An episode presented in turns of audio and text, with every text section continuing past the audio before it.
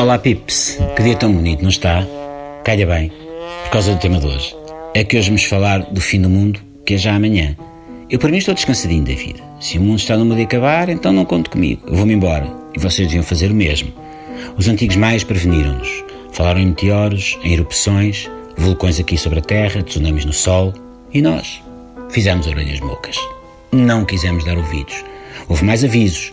O professor Zandinga, o professor Mambo, asterólogas todas da SIC. Nostradamus, o profeta e piloto de Fórmula 1 da Antiguidade, também falou de tudo isto. Basta ver a entrevista que deu em 1487 ao 60 Minutes da CBS.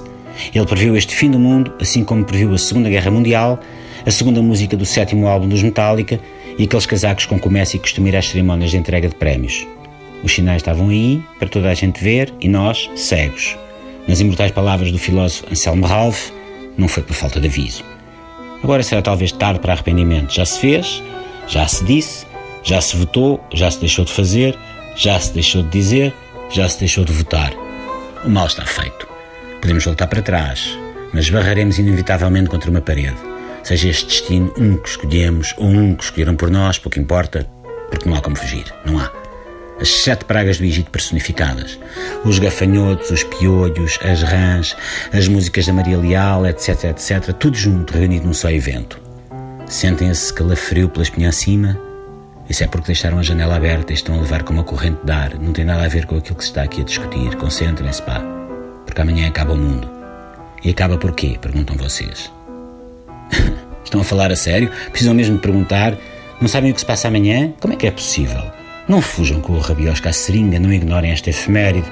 Quando é para dar conta do óbito de um famoso, vejo-vos todos a postar sobre isso no Facebook. Quando há um atentado, é ver bandeiras nas fotos de perfil.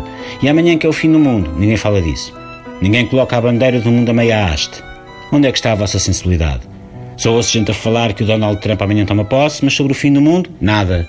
Nadinha. Amanhã o mundo acaba.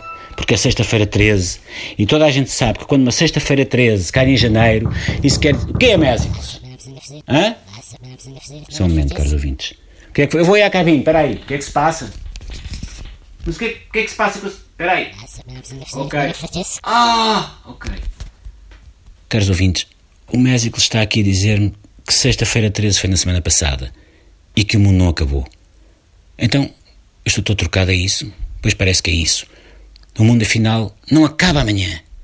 Amanhã o Donald Trump toma posse e depois é fim de semana e vai estar bom tempo. E vai correr tudo bem. É isso.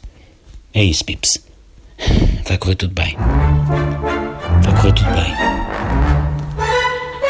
Vai correr tudo bem.